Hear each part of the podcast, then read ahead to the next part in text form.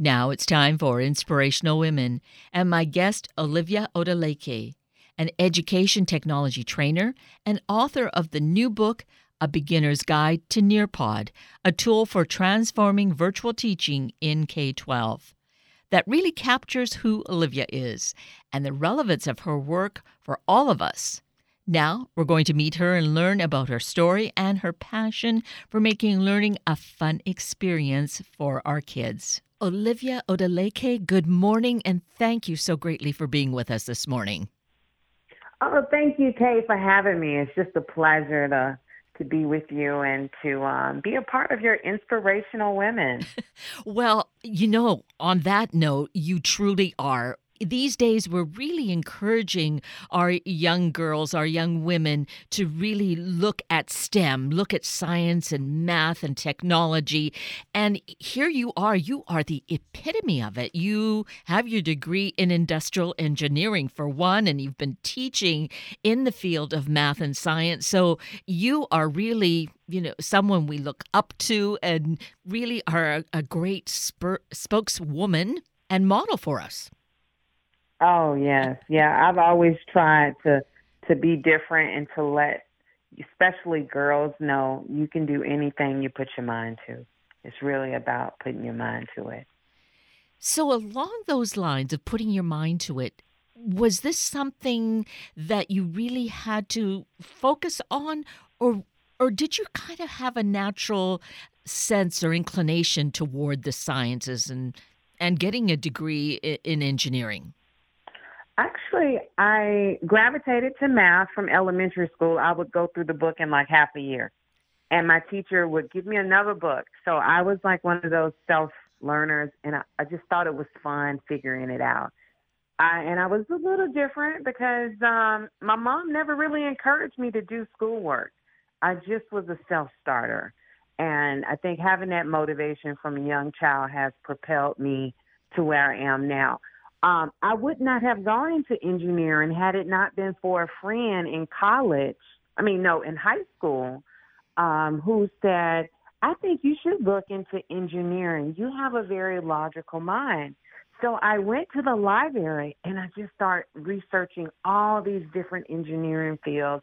And I was just so amazed because as a child, I thought an engineer was someone who worked on a train because that was the only you know, I had never seen any engineers, you know, growing up. I grew up in a very small sugarcane town. So that was so far, but just going to the library and doing research and finding out what the background was inspired me to want to go into this field. Well, on we are the very fortunate beneficiaries of that, I have to say. yes. and it's been amazing. It really has been amazing, especially having my knowledge in teaching math and science. Yeah. I teach it totally different. I'm constantly looking for real world application, making connections, seeing that this is something you can do. Like, I'm going to show you some skills that are professional skills that you can apply to any field. And when we start doing those kind of things with our students in the classrooms, we immediately engage them because they see value in what they're doing. Oh, that is so exciting. I I really feel that that's where the key is for kids to ha- see that connection between what they're learning and its application in their life that it it brings that excitement into their learning. That's everybody, Katie. So can you imagine going to a workshop as an adult and that presenter not being able to tell you in the first three minutes what's in it for you? Adults tune out. Why would a child be any different? Right. Yes. And so that is has been your motivation, of course, your background and then you've been teaching so you pulled that together and now you've progressed to being the instructor. You you have this great book that is really important. I feel for educators, a beginner's guide to Nearpod. A tool for transforming yes. virtual teaching in, in K to 12. Uh, I mean, how much more uh, really critical and focused that is for right now. Yes, and, and, and it was because of what I'm seeing, and I, I see so many people struggling, especially teachers from brick and mortar. They were thrust into this emergency state with no real training except here's a computer, um, here is a web conferencing tool, and here is where you're going to put your curriculum for assessments. Have a nice day. Mm-hmm. That's not enough. That's not enough. You, the instructional practices are totally different when you get on a computer versus when you're face to face with a person. And you had already been doing this prior to this year yes. Uh, that we've yes. been. I have already been pioneering it. Yeah. Um, with my virtual school I was with, I was like one of the top teachers for engagement because they kept asking me, "How do you get your students to talk in class? How do you get your students to do your work?" I mean, it was I'm like, I just treat them like people. I have relationships. I made a lot of phone calls. I called a lot of parents. I found out what their situations were. I tried to find out what the interests of the students were. I sent messages. I sent video messages. I didn't just send email because I know most people don't read email. We have too much email coming to us now. So as a teacher, you have to really become almost like an entertaining marketer to get parents to open and look at the things that you're sending. It's just because it's just too many things coming at a person, and especially with COVID. So I took all of those strategies, and plus Nearpod helped my life as a virtual teacher. I've been using it for faithfully for five years, and it was just night and day, Kate, night and day.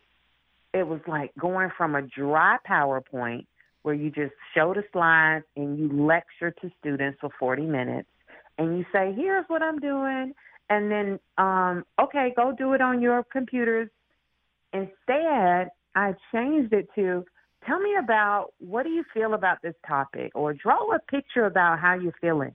Now they could interact. I could see their feelings. Now I show them something, and then now they show me something.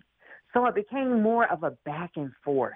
And that's really an effective classroom when you have a balance between teacher talk in student talk. Right. So let's take a little step back here. You've mentioned Nearpod. I actually mentioned it right at the outset, too. Tell us what Nearpod is. Nearpod is a presentation platform that allows you to insert interactive activities to solicit the thinking of your students. So nutshell. So obviously it's very critical to to this whole process. Yes, it's very critical because one of the biggest challenges an educator has is what are my students thinking? Right? Yes. We don't know what they're thinking. And if we know what they're thinking, we can help get rid of misconceptions we can help with any fears they have, and it becomes so much easier to teach them because we know what they're thinking. Well, Nearpod is my secret tool to find out what my students are thinking. So I may insert an open-ended question about how do you feel about the problem you just did, or what was your greatest struggle? Now they would never in life they wouldn't say it out loud because they don't want other people to know their weaknesses and their insecurities. But because it's private through an open ended question that only the teacher can see, they feel safer to tell you. And then you make adjustments as you move forward. That's just one example. Katie, I got so many, but that's just one example. It's a really good illustration, though, of what this means and why it's so important because that connection and interaction is obviously very key in the classroom but you're you're talking now virtually. You've been able to use it successfully and that's what teachers are struggling with and and parents too struggle because they're trying to try and keep their kids involved. Um, so maybe parents are the ones to encourage teachers or work with teachers to really make this successful? Oh, I believe it. And then and then too, they have um they have a live participation mode where the teacher is leading it, but they I can also convert a lesson to self-paced. So if I convert a lesson to self-paced, I can send a link to a parent whose child has missed my class. I can add my voice. I can add instructions. I can put more supports within that lesson to cater to the needs of that individual child. So it's also a way to personalize learning for students too and to put them on different pathways versus just everyone getting the same information the same way. And of course, we know that that's so critical because kids are unique. They have their different interests, and being able to key into that is going to make it so much more relevant. Yes, my friend, yes. So, so there's also an education that's going on for teachers. If this is new to them, is this a a long learning curve? What does it mean for the teacher to get to using the Nearpod method? Actually, it's a short learning curve because they have so many things you can do tomorrow. Like for example, they have a timer. I tell I just did a training yesterday with some teachers and I said, "Listen, I know you might be afraid because you feel it's a new thing, but just start small." So I said, "Just use the timer." The timer, you have an activity for the students to online, put the timer up so at least they're aware of it. You just use the new tool. They also have a a draw it feature. So you might throw a draw it for them to demonstrate something they just learned in class where they can draw pictures to go with it. And you don't have to do a full a full class. And I also offer a, a self-paced um, course on my website, oliviaodileke.com, and it's entitled How to Create Engaging Lessons with Nearpod. And it's designed for those slow adapters those teachers who need things step by step, video, and then practice. So I'm really, Kate, I'm really was thinking about the teachers and like, how would my my mother need to learn this? And I I, I wrote the um the instructional um module based on like a, a a new person to technology coming in there and being ready to run with it. That's brilliant. And with what you said that your mother wasn't necessarily encouraging you uh, not that she discouraged you but someone who was just you know there as your mom saying that keeping her in mind as you describe what to do i think really helps people to kind of engage even that much more and say okay i can i can get to this yeah yeah and i i love something i love to say during um speeches is you need your tummy time.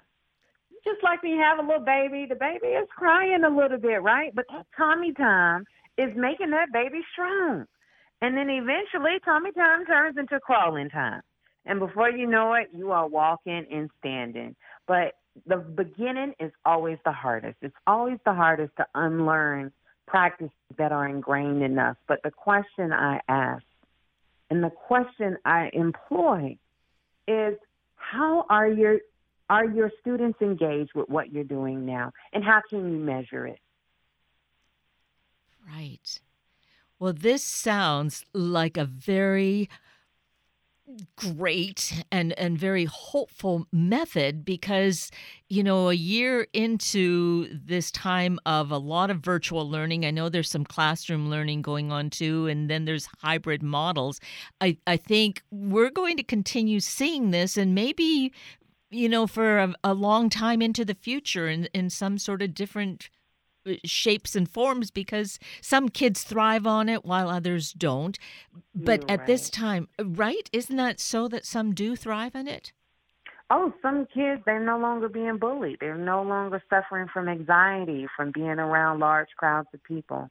But it is a mandate nationwide that every district in America is supposed to offer a virtual learning option. And I think a lot of parents didn't know about it before COVID. So it's also creating awareness that this is another option for you um, to provide more personalized and more flexibility for your child. Right. And if for kids who maybe have some sort of any kind of a condition that it makes it difficult for them to be in a classroom, this could definitely be at least a part time option that would help them to be part of the group. Yes. Hmm And I've seen so many, some students I've had they failed. They failed at math in the regular middle school setting. They came to my class, and the parents are writing me these long letters saying, Thank you so much. They're finally understanding math, They're finally getting it. You know, I love the way you teach. I love the way you provide these tutorials and these self paced lessons because I was always anticipating gaps. I, I know students are coming to me without prior knowledge, without experience. And a lot of teachers, we like to complain and say, "Weren't shouldn't they learn this last year, or shouldn't they have learned?" I just say, you know what? I don't, I don't think about what they don't know. I think about what can I give them so that they know it now. you are such an optimist and but with a lot of foundation here is uh, you know just here are the tools then to get us all moving in that same direction yes and and nearpod saved my life because I, at one time kate i had 300 virtual students i had 300 virtual students and that's no easy task to meet all of their needs. But through pre assessments, through finding out what their gaps were and anticipating what those gaps were, I could create many lessons. And I would say, okay, this week, this is our live lessons that we're going to do in class. And then I would say, in case you need a review on some of these concepts, here is a mini lesson on maybe dividing numbers because maybe we're going to go beyond dividing numbers, but I know they need to know how to divide numbers. So I would put a division mini lesson. So I would have those, and parents loved them because they were like, "Oh, he needed help with multiplication." So I would just provide a little mini lesson as a way to prep them for the live class. Oh, perfect. So is that part of what is referred to as the easy method that parents can use in helping their child? Well, part of my my easy method is is just a, a quick way of a formula for parents to to get involved um, in the process. And so um, each letter stands for a, a, basically like an acronym. So I can go over that though. Yes, please. Okay. The first one is that E is every child learns with supervision you you can't expect a person to a child to learn something and you just have the computer in front of you right? They're like oh i see him on the computer so i think he's good. No he's not good at all. He he needs your help. He really needs your help. And just being able to supervise if they know you're around and if they have a clarifying question that makes it that that makes them more motivated to be a part of the learning. So E, every child succeeds supervision. A, assume the responsibility. Don't blame the child for not doing the work. Okay, I have so many conversations with parents like and they'll be yelling at the child in the background. Why aren't you doing your work? Why aren't you doing your work? I'm like, oh, they didn't probably didn't really know where to go get the work, you know, because navigating things online is not easy. You you got to know how to navigate, and if the parent doesn't know how to get there, the child doesn't know 300%. So assume the responsibility. Don't blame the child, and just say, you know what? I am going to take responsibility of knowing how to log into their learning platform and how do they access their assignments. I mean, that seems easy, but it's kind of hard, right? it can be, yes. Yeah. Um, the S is set up a system on when you will check their daily assignments. You got to have a system. What's your system? I mean, you work every day. What days of the week do you feel like you have a little more time to focus on helping them? So maybe that, for me, is Tuesday and Friday. So Tuesday, Friday, I pretty much have those afternoons open. I am going to work with my child for at least two hours minimum to help monitor their work. That's my system. Or on Tuesday, I check in and say, okay, what did you accomplish on Monday?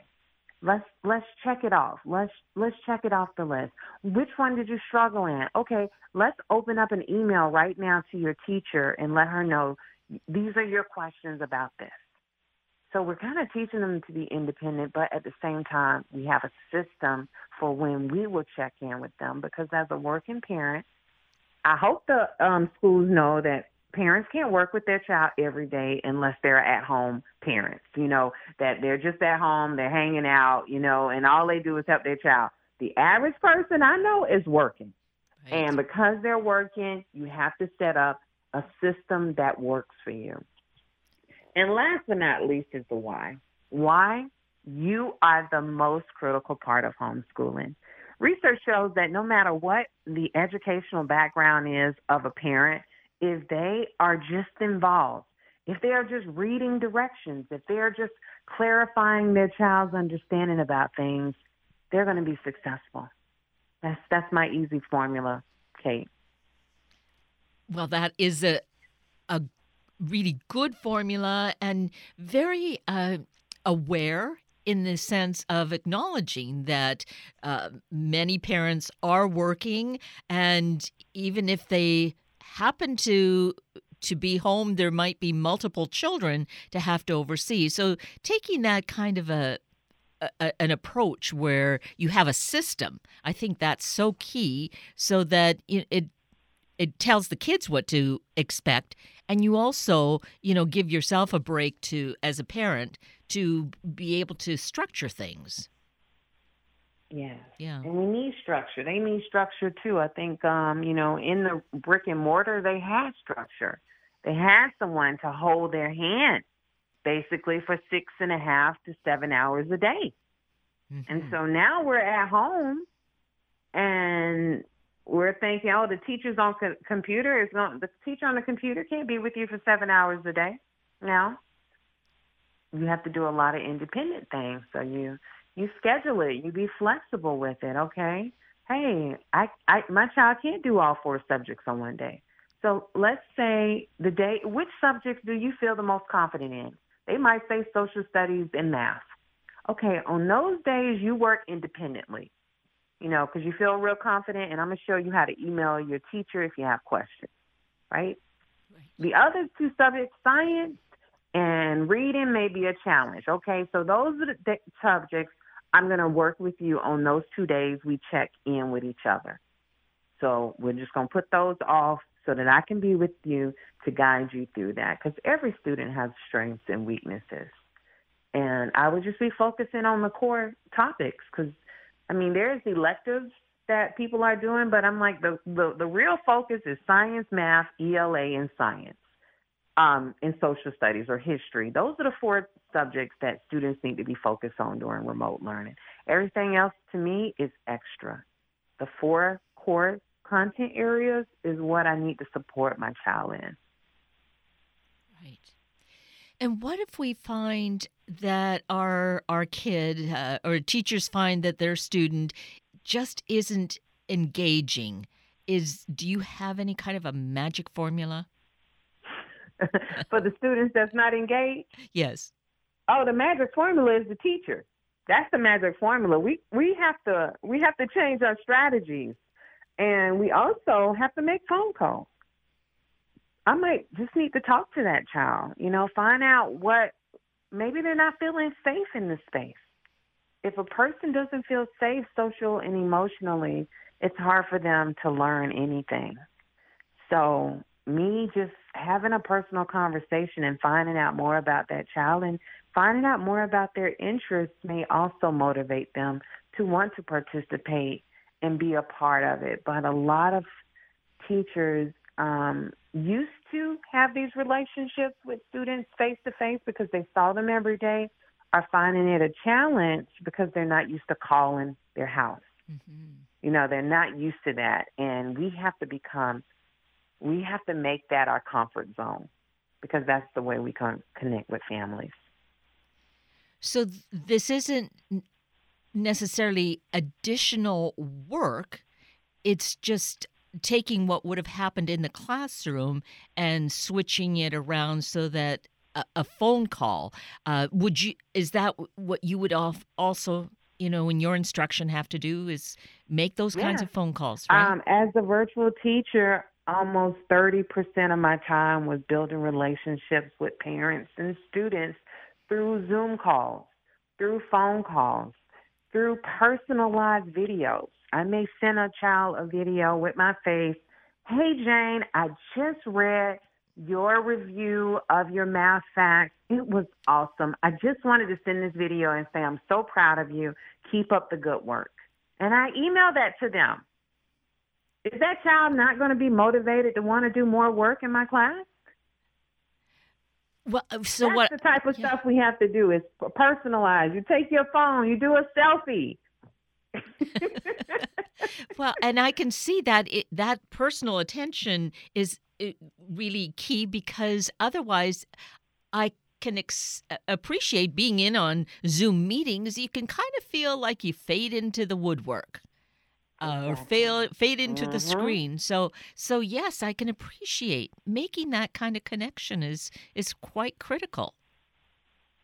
It's very critical. And it's the little things that count. Don't we always hear that? It's the little things. hmm And the little things sometimes don't take a lot of time.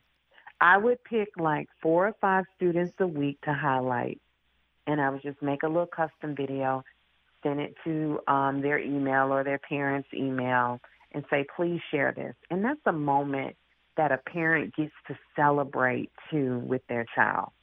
So give the children opportunities to celebrate with their families by personalizing our messages to them and using Nearpod to help personalize their learning. Because sometimes with the Nearpod, I could put, hey, Howard, this lesson was made just for you.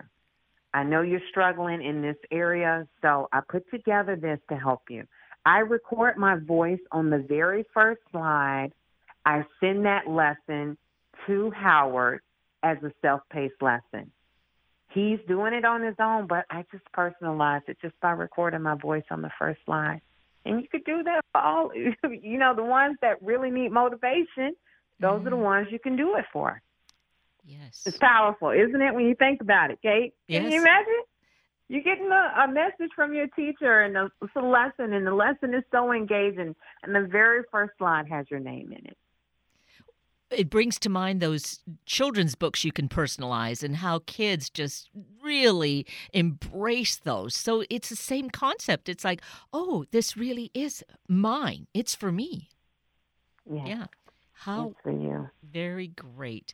Well, I wish we really had so much more time, but I think we've touched on some very key aspects of virtual learning here, Olivia Odileke. You are such, truly, such an inspiring woman, an inspiring educator. So um, we can certainly find out more about you at your website, which is your name. And I'm going to spell the last name, which is O D I L E K E, oliviaodileke.com. And of course, your book is available at all of our favorite book sources. Uh, we can order it um, from our personal booksellers, right? That is correct. And the Audible book should be coming out at the end of February for those of your listeners who have an Audible account. terrific. Well, I can't say enough about how wonderful this is, how your work is so critical and couldn't be more timely. You already were prepared for all of this and then it hit and now I I trust you are the solution to many questions and challenges that both educators and parents are facing. So, thank you so greatly for this work that you're doing. Well, thank you so much for bringing me here and bringing awareness to um, the Seattle population on it. And and it's going to get better. You know, like I said at the beginning, it's always the hardest, but the more we practice, the stronger we become. Exactly. Well, again, my thanks and my gratitude to you, Olivia Odileke. And with that, we're at the end of a very full hour of Inspirational Women with Olivia Odileke and Sunday Morning Magazine with Gregory Kufakos. I'm Kate Daniels, your host, and I greatly appreciate your sharing this hour with me and these special guests. For details you might have missed or information you'd like to know, please just send me an email, kated at warm1069.com, and I will get right back to you.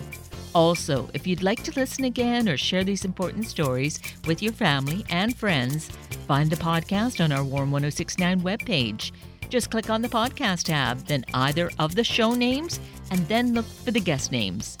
I now wish you and your family a day of open connection to each other, of supporting each other on a grand life journey.